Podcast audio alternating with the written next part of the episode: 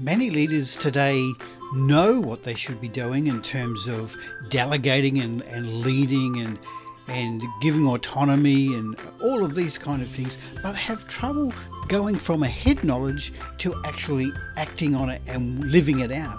That's kind of a topic that comes up today, as well as learning from COVID. Beyond well-being, leading a thriving, generative, and conscious workplace culture with Daryl Brown and Lena Mberku.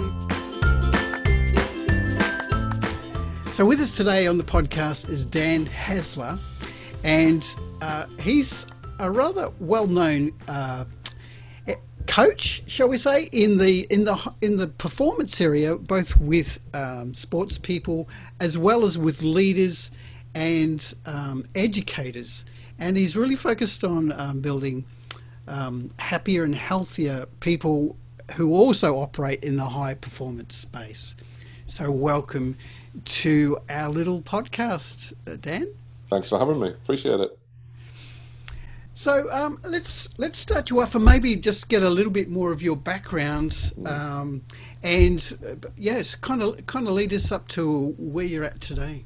Yeah. Okay. So I um, I was I'm from the UK, as the accent might give it away, but I also now I now live in Australia. But I qualified as a high school PE teacher um, back in 1999, and basically taught in the UK, taught in Australia, and in 2010 I was given a, a government scholarship to look into well-being and depression in education with a view to kind of uh, exploring well how, how could it best be addressed? So this is now 10 years ago.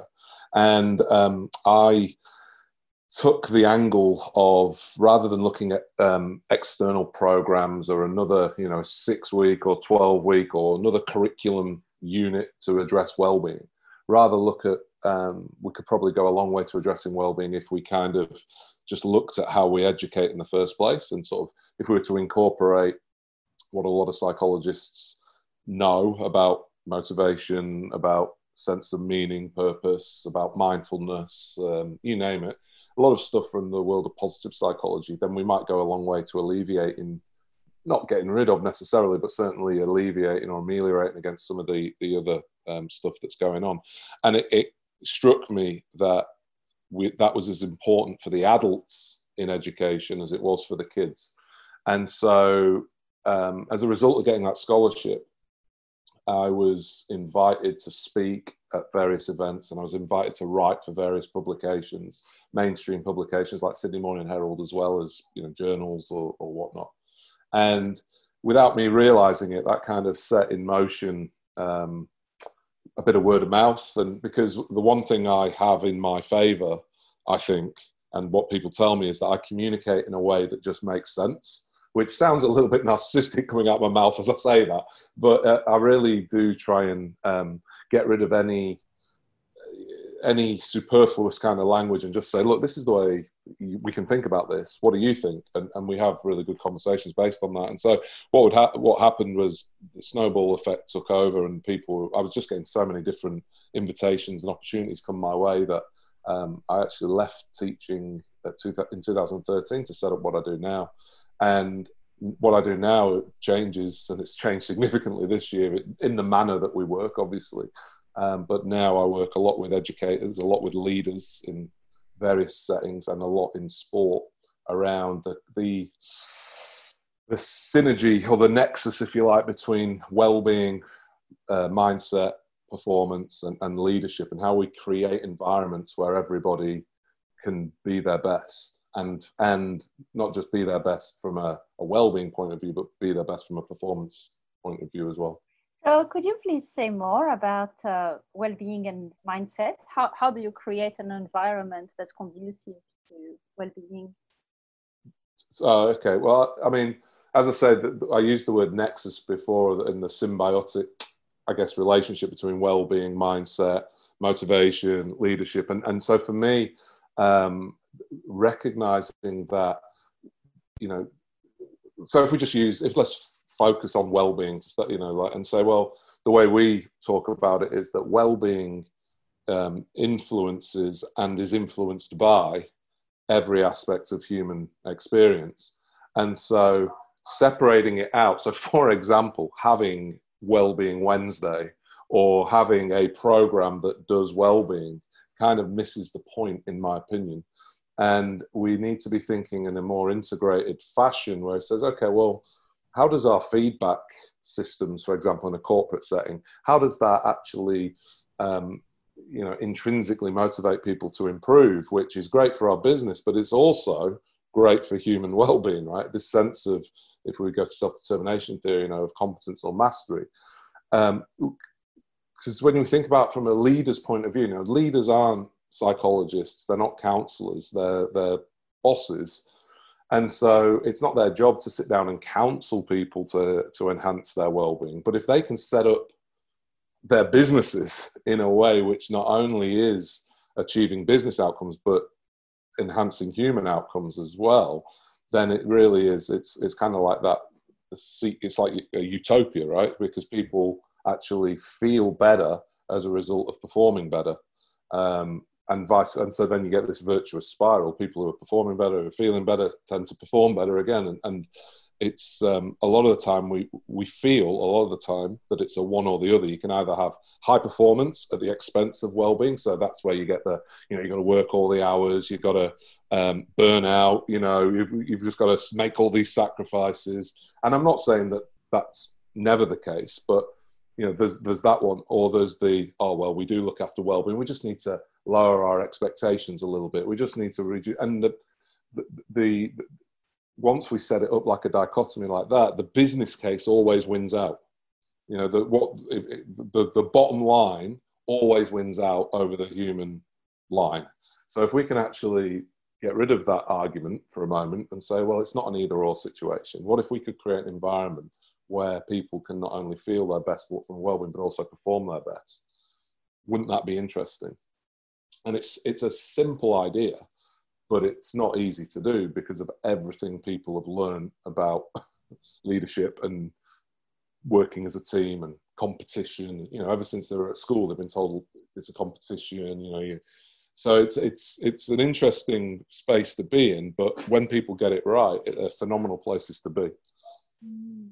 Could you give us examples of either organizations that have got it right, or what does uh, what does it look like when uh, there is an integrated uh, when, when well-being is integrated in the very fabric of an organization? Yeah, well, what it looks like and what it feels like is people are doing things that they, they don't have to do. That's what it looks like and feels like. Um, but it's always interesting, you know, because from the outside, you never quite know what it what it feels like. So um, there are certainly, you know, some organisations which appear to be getting things right. Um, you know, and whether that's com- like there's an Australian company that gets some really good um, um coverage in this space, which is Atlassian, which is a software company, um, and they seem to have taken the best of what works, and, and I'm going down even to their you know their values, um, the value statements all the way through to how they run meetings, for example. You know, it's always a case of is this what's best for for our team not what not what's going to make the most money because what they've realized is if it's what's best for their team then that team are going to be able to um, you know perform better and, and, feel better i think it's um, yeah, it's it's a challenge for a lot of places because, as I say, and, and I think I, I do wonder. It's quite an interesting time these past twelve months because obviously on the one hand you're thinking well there's going to be a lot of people who are so focused now on the on the recouping the money and catching up and schools are in a very similar thing like this as well yeah they feel like oh the kids have they've fallen behind we've got to catch them up we've got to do this this this but on the other hand everyone surely in the past 12 well yeah, let's say 12 months, but certainly the past nine months have realized the importance of well-being. They've realized the importance of being connected with people and how it feels when you're not connected. And they've found out that they've, they've you know, it's quite interesting that people are now asking me how I feel and are genuinely interested in the answer, as opposed to it just being a, a, a, a passing way of saying hello. Oh, how are you, mate? No, I actually get, how are you? Are you feeling all right? Are you good? You know, how, how's this year been? What are you what you're battling with. Can we help? Um, so yeah, so it's it's, uh, it's I think it's a very interesting time at the moment for not just human in general, you know, humans in general, but the way people might want to think about running their their organisations and their teams. Um, you've been involved and are involved in working with athletes and um, high performance people that kind of work in that are operating in that kind of field. Yep. What are some of the what are some of the um, some of the learnings or uh, they're obviously human beings, so there's some things that come across from that arena into performance in or existing well or whatever it is in in a corporate uh, life as well or an organizational um, thing. Uh, what's the crossover? How, how do you kind of say what are some of the things that are important in the sporting area to yeah. to achieve, and you know what are the crossovers to the organisational yeah. area?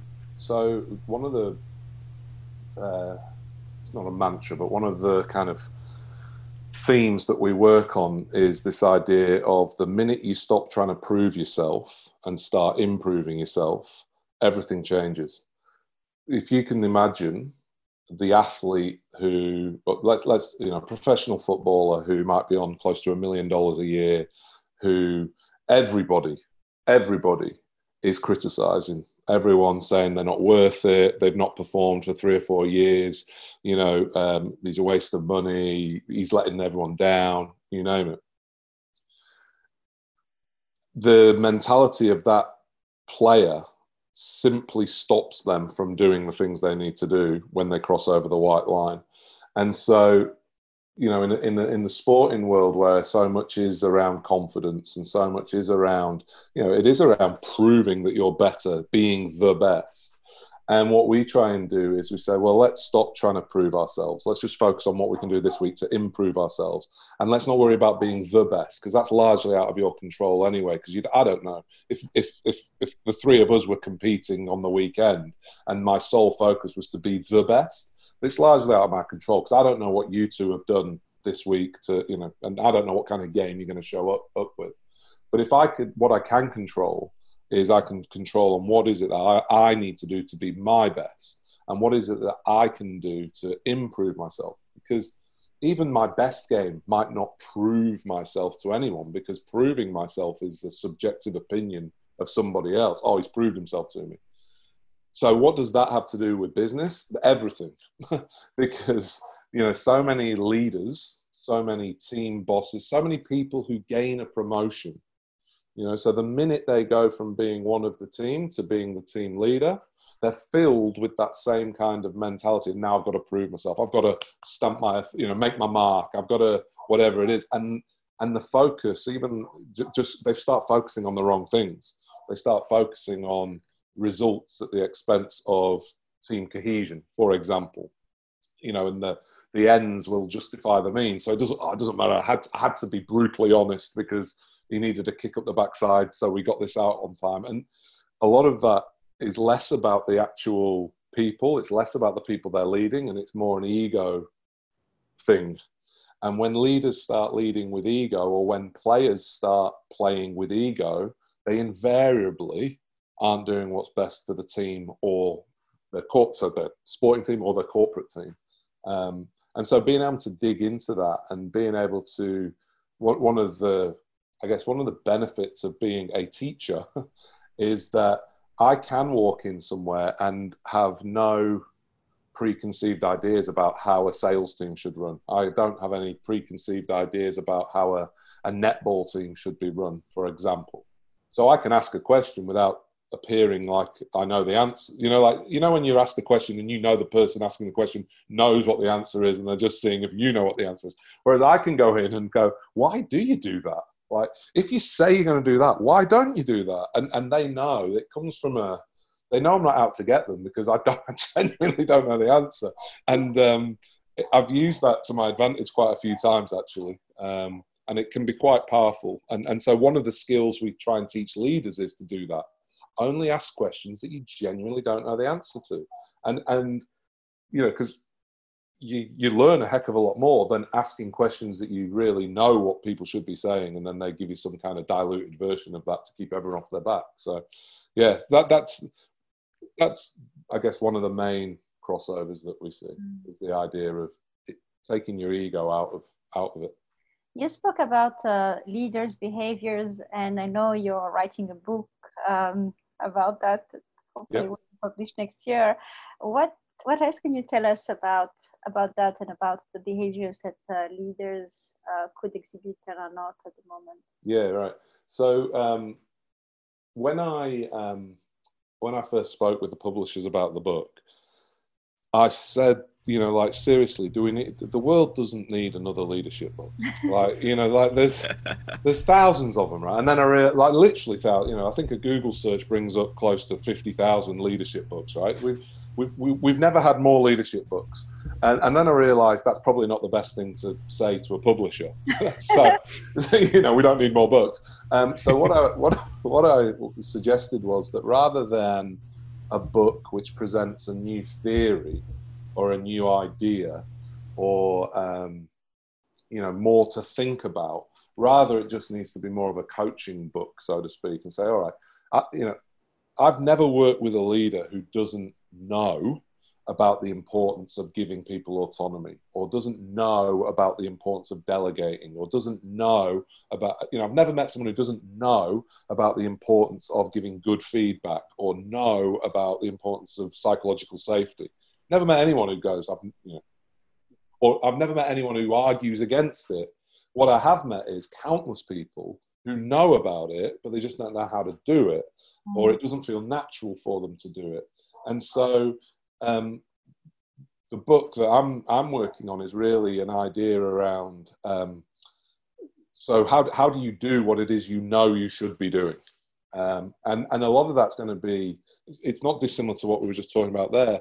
You know, asking them to reflect on their own ego. You know, what is it that stops them from delegating out, or if they do delegate out, why is it that they then keep emailing on a daily basis to see how that person's going with the task that they've said they'll get back to you in the week, but I've, you know, I'll just check in, I'll just check up, I'll just. So it's going to be hopefully um, a book which encourages people to reflect on where they're at in an honest way, and then provide um, the steps, I guess, the real tangible processes to form new habits where they feel they need to, or what, or I guess more importantly, where they want to. You know, in the first instance, what's some what's an area of their leadership that they want to improve on, and, and how do they take that first step towards doing it? Mm. So, as you talk about that, um, what are some? Are you able to give us perhaps some uh, examples of of um, some of the typical ways that we, as human beings, don't do what we know we should do? Do you know? Yeah. Like, do you know? Because there, there are there are quite a few ego-based habits, perhaps that we don't do what we should do, and then perhaps what are maybe one or two little tips that might get us moving forward and changing those. Something you know you should do. Um, so I could ask you: Is there someone you know you should talk to about something?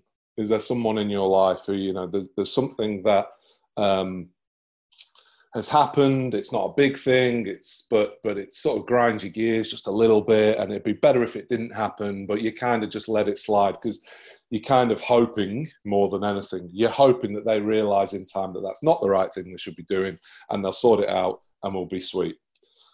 Most people have something like that, not only in their personal life, but more often in their professional. It's the person who comes to a meeting and always seems a little bit distracted. They're always just finishing off something from a previous thing, or um, they're on the, seem to be on their phone in a meeting, or the, the body language isn't right, or whatever. And it's not like a major, oh, this is a difficult conversation, but it's um, it's just a little bit uncomfy. You know, it's something that it's not that big a deal, but but but right, and it's that but but but which implies that you know you should do something about it. And the problem, so let's just use this one as our example because you know difficult conversations or um, you know issues around that are a huge contributor, or the or the things around difficult conversation are huge contributors to well-being or lack thereof. Right? Right. So let's say, for example, um, you know, someone's five minutes late to a meeting. Right? No big deal. Five minutes late to a meeting. once that starts becoming five minutes late a lot of the time or you know whatever then then it becomes then now i need to talk to you about your punctuality and the problem is their immediate comeback is why didn't you say something earlier it's always the way why am i only hearing about this now i wish you told me sooner so what's quite interesting is we're trying to hold off because we don't want confrontation. We think it's going to be confrontational. And we also think it might be damaging to the relationship. And this is particularly true of people who used to be in the team who are now leaders of a team because they're their mates, you know, or they were their mates. And, and so what we talk about is, well, let's just, and you literally just mention it. So you just, it doesn't have to be confrontational and it doesn't have to damage relationships because it could be something like, hey, Daryl, I just I noticed that today you were five minutes late. Is everything all right? And so what that and, and so that's a very tangible way of bring because in the in, in the past I wouldn't bring it up. I don't because I'm saying I don't want confrontation and I don't want to damage my relationship with you, Daryl.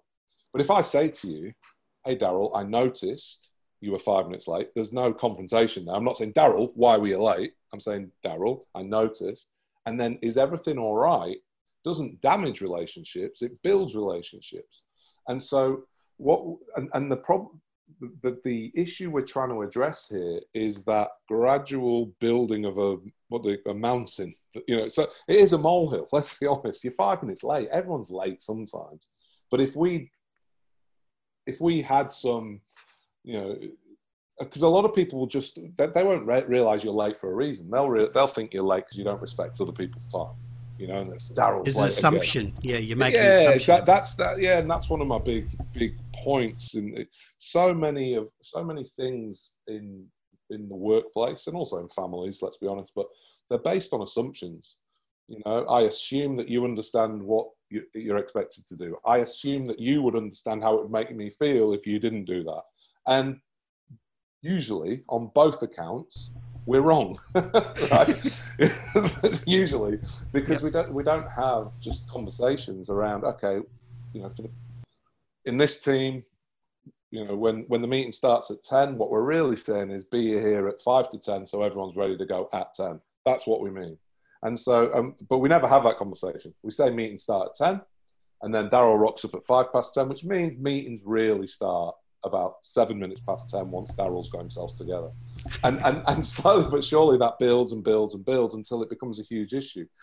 And the point is, it doesn't need to be. And, and we talk a lot about rather than having, so one of the chapters in the book will be uh, stop having difficult conversations, start having adult ones.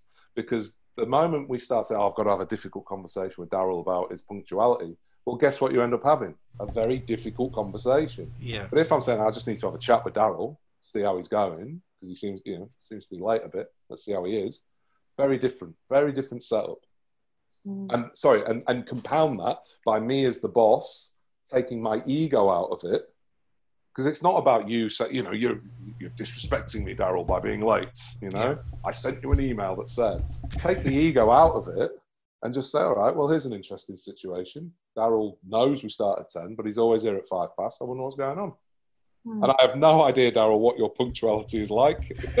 I can confirm to anyone, to the listeners, that we're you're on time. And if anything, I'm the one who has been going in and out of the rooms. So. oh, no. Yeah, no. I've had my times of not being punctual. I'll just let you know. But generally speaking, these days it's a lot less stressful for me to be uh, ahead of time. Mm, absolutely, absolutely, yeah yes, so the topic of um, difficult conversations made me think of uh, psychological safety and what creates that environment where we can talk about uh, potentially confrontational things or address conflict in a way that feels safe for everyone. So, what do you think are the ingredients to create that sort of environment, or what else would you like to talk about in terms of psychological safety? Mm. I think um, again, um, the idea of taking taking the ego out of it and being genuinely curious and trying to build real sense of empathy for other people in the team because psych safety can be at a, at a premium can be quite low if I feel, let's say, let's say that we, us three, were a team and we're working on a project, but let's say that I, let's say that if I made a mistake, I might feel it's held against me. Now, why might I feel that? Well, I might feel that because maybe this team is a little bit egocentric. Maybe it is all about who's the best on this team, whose idea was it to do this, etc. What if I feel that, um, you know, in some teams, unfortunately, you know, people go to work and they feel that others might deliberately undermine them. Uh, and again, this is all the idea of um, ego, competitiveness in there. Maybe there's a lack of trust. Maybe maybe there's a lot of pressure. A lot of the time in in teams in, in organizations, it's often because the team leader themselves is feeling real pressure from up above. And I'll give you one example without giving anything away about who um, who I'm talking about. But I was working with one first, uh, one team leader who openly said to me, "I've told my team if anything comes of this, I'm going to throw them all under the bus." Right? And they and, and, yeah, and I and, and I and I said, I said, sorry, can you just clarify what you what you really said? Because I think I was thinking that they were just sort of like making this as a throw. And he said, no, that's exactly what I said because this person had been to the next level up and had got into strife over something. And the way to handle this was to go back and essentially say, if I get hauled in over this again, I'm throwing you all under the bus. So, in terms of psychological safety, i I'm going to suggest there's very little happening there. And if there's very little psych safety, then there's very little collegiality, very little collaboration. Everyone's kind of protecting their own uh, their own domain. Um, you know, you don't put your you certainly don't put your head up over anything because it'll probably get shot off. And you know that that's it, it's quite interesting to go into places like that because they they haven't set out for that. They're telling you we want to get this right. We want to have our best foot forward. We want, we've got to produce the goods here, and they don't recognise that the very way in which they're trying to go about this, you know, the real fear mentality, um, does exactly the opposite. You get an incredible sense of mediocrity you know, people just playing it safe, doing what doing what's required, but absolutely no more. And so, what, when we're working with groups like that, what we try and we we shine a light on that, you know, where and we ask them, you know, where do you want to be and where are you right now, and we create what we call the performance gap. And we say, well, what are some of the things that we're going to have to do to to to close that, you know, close that gap, to bridge that gap. And so that's when we start talking about you know specific language that we might use when we're um, in a meeting. You know, ensuring that everybody has a voice at the meeting, ensuring that we don't interrupt or cut people off, even if we're agreeing with them. You know, we we let them finish their sentence, and then we speak. Um, things which, if you're not careful about how you go about it. Could come across as quite patronizing and it could come across like you're setting up classroom rules for a year three class. But but it's remarkable how many professional adults behave like year three classes. No i can get that. And I, I reckon there's that whole thing isn't there where where we take the model of our relationship whether we're a um, let's say we're a, a parent and the kids mm. and when we transplant that into a workplace. And we act the same when we're the boss man, like we're a parent, mm. and treating our um, the adult team people as if they're kids. Yeah. And that kind of, and then that, then then you actually set that up. That becomes the triangle, doesn't yeah. it? Where you've got the, the, and then they, then of course the, the adults that are there as the workers um, or as your team, they actually start acting like kids. So you yeah. kind of got this perpetuating um, cycle. Absolutely, yeah. And that's part of the challenge because a lot of people think that's the norm, and and of course, if it goes on long enough, it does. Be, it is the norm, and and that's can be really challenging to get people to step out of those triangles to choose and that's the point to choose because some some people learn how to adapt nine to five metaphorically speaking in that they've learned how to play that game. Yeah. Um, and you know what? And this is this is the. I, I, mean, you know, our our paths crossed at that workplace wellness festival. You know, this is the crux of it. How many people do you know wake up on a Monday morning and don't want to work. You know, whether mm. it's at home now or wherever, but they fundamentally, it's not even the work. Maybe they've quite enjoyed the work. It's the conditions in which they have to work, which, and, and I, I just think that's, given the amount of literature that's out there about how to create great play, I just think that's diabolical, to be honest with you. Yeah. Has it ever happened to you to to wake up and not want to go to work? Um, I can honestly say that in my what I would call my proper career, so before there were certainly times when I had jobs. I, will give you one. There, there, were certain times when I had jobs before I became a professional. Um, so, for example, my first job when I arrived in Australia um, was at a call center, and I'm not going to name the company, but the company basically um, asked me and my friend, who also recently arrived from, uh, from England, we were to ring existing customers to see how satisfied they were with the service that they'd been receiving. Unbeknownst to me, about a month earlier, and I'm going back, so I arrived in 2000 um, for the first time. I was there on a working holiday. And um, unbeknownst to me, this company had been on either 60 Minutes or a current affair or something like a month before about how awful they were to their customers. And, you know, it was just people were paying through the teeth for services they weren't getting, etc. Right? And so we, we started working through all these numbers of calling people. And, I was looking at my mate, and he was looking back at me because everyone was just abusing us. So we made a decision at lunchtime to leave and not go back because it was just horrendous. But, uh, but other than that, now I've been incredibly fortunate that um, you know I loved. Um, obviously, not you can't you know every day, but generally speaking, I loved working in schools, and and now sometimes I have to pinch myself. Um, uh, the opportunities that come my way. Obviously, there are some things that are sometimes a bit, um, you know, you just have to get it done. You know, the finances side of things, you know, and, and this year's been challenging, obviously, with, with Corona and running a business. Um, but that said, it's been a good opportunity for me to walk the walk when it comes to mindset and resilience. Um, and I'm, I'm really pleased to say that my team and I really seem to come up with some innovative solutions which are hopefully going to, you know, they're going to be a part of what we do, irrespective of, you know, the pandemic. They're just things which have come up, which are going, this is actually a really good thing we should be doing anyway. So, yeah.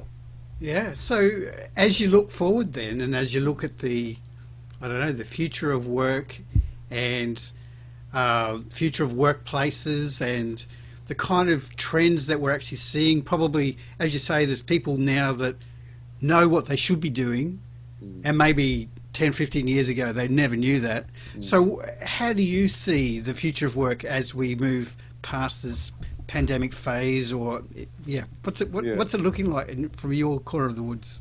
Um, I think there's, as I say, I think there's actually, um, I think people are realizing the importance of connection and realizing the importance of actually caring about the people who you work with.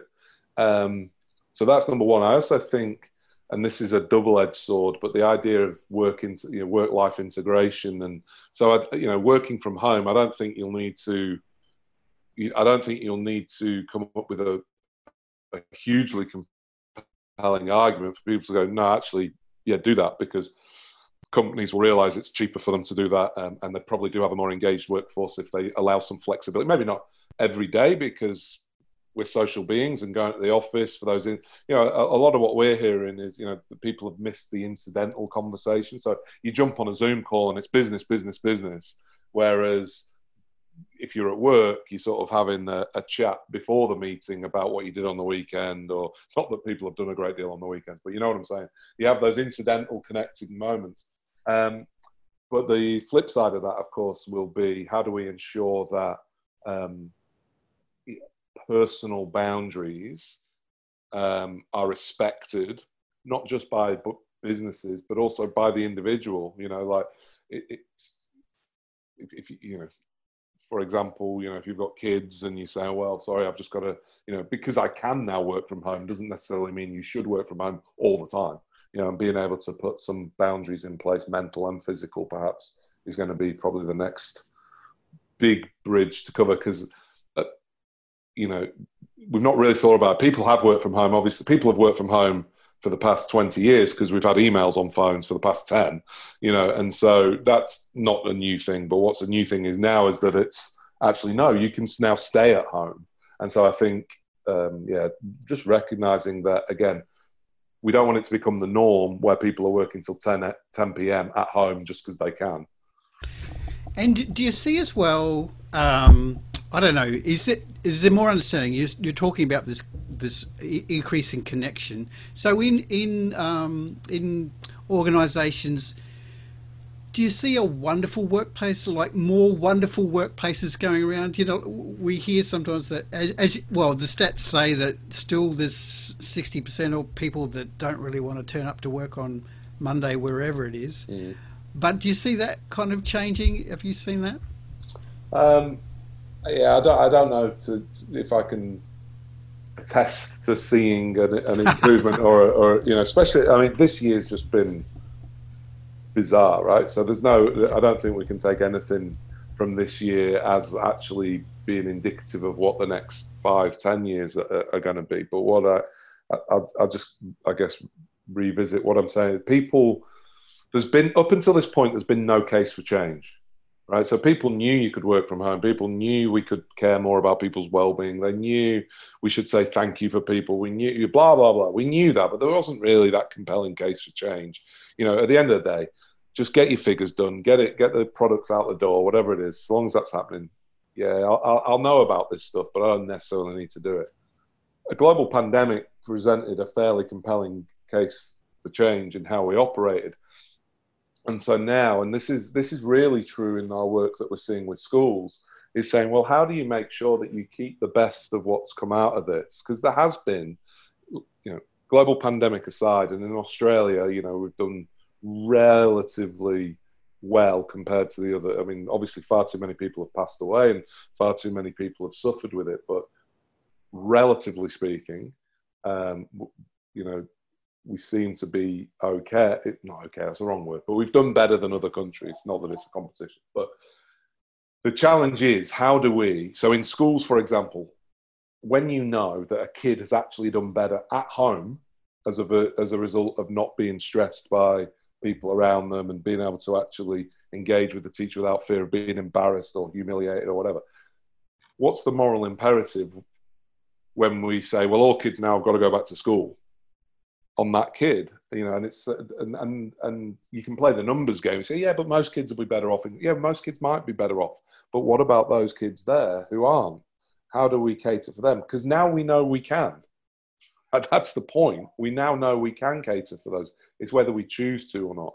We now know that people can work from home. We can have more flexible arrangements with parents and whatever. We now know we can. The, ch- the ch- are we going to? Um, so yeah, it'll be it's going to be interesting, and particularly obviously with you know the, the the, financial challenges which are going to come with this and the economy and the amount of people who are seeking to get back into some form of employment. I think having those flexibility, you know, the flex will the flexibilities and the and the positives that could are, are possible.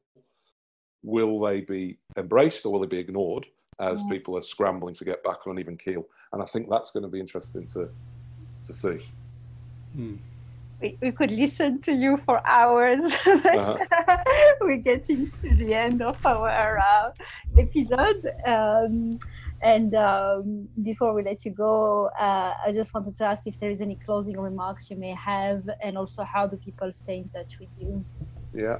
Um, yeah, I mean, uh, closing remarks. So I, that's always an interesting. Uh, closing remarks. Yes. Um, one of the things I'm I'm really interested in is how many organizations, how many teams are asking their people what they've learned out of the past 12 months, both as an individual, about themselves, as a family unit, as a, as a, as a, as a organizational unit and saying, okay, well, how do we make the bet? You know, how do we take what we've learned and make 2021 as best as, as we can. And because there are there are learnings to, that we've had here, and, and there are learnings which can help us enhance what we do.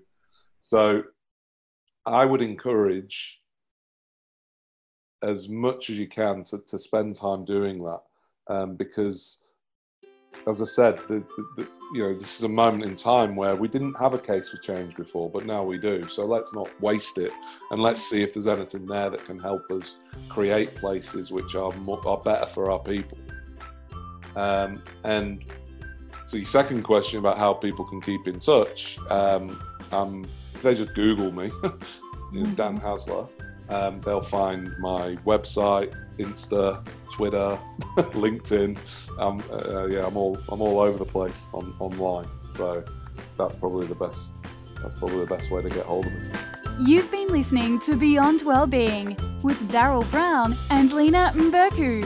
Now, to get in touch with Dan Haesler, as he mentioned, you can just search him out. And the best way to search him out is actually to type in his last name uh, as it's actually spelt, which is H A E S L E R. And of course, you can get in touch with Lena Mberku on LinkedIn or via her website at macroleaders.com.au or myself, Daryl Brown. You can uh, search me up on LinkedIn and I'm also at upsidedownleader.com. If you enjoy uh, the podcast, please share it around, and um, we look forward to uh, chatting with you again next week.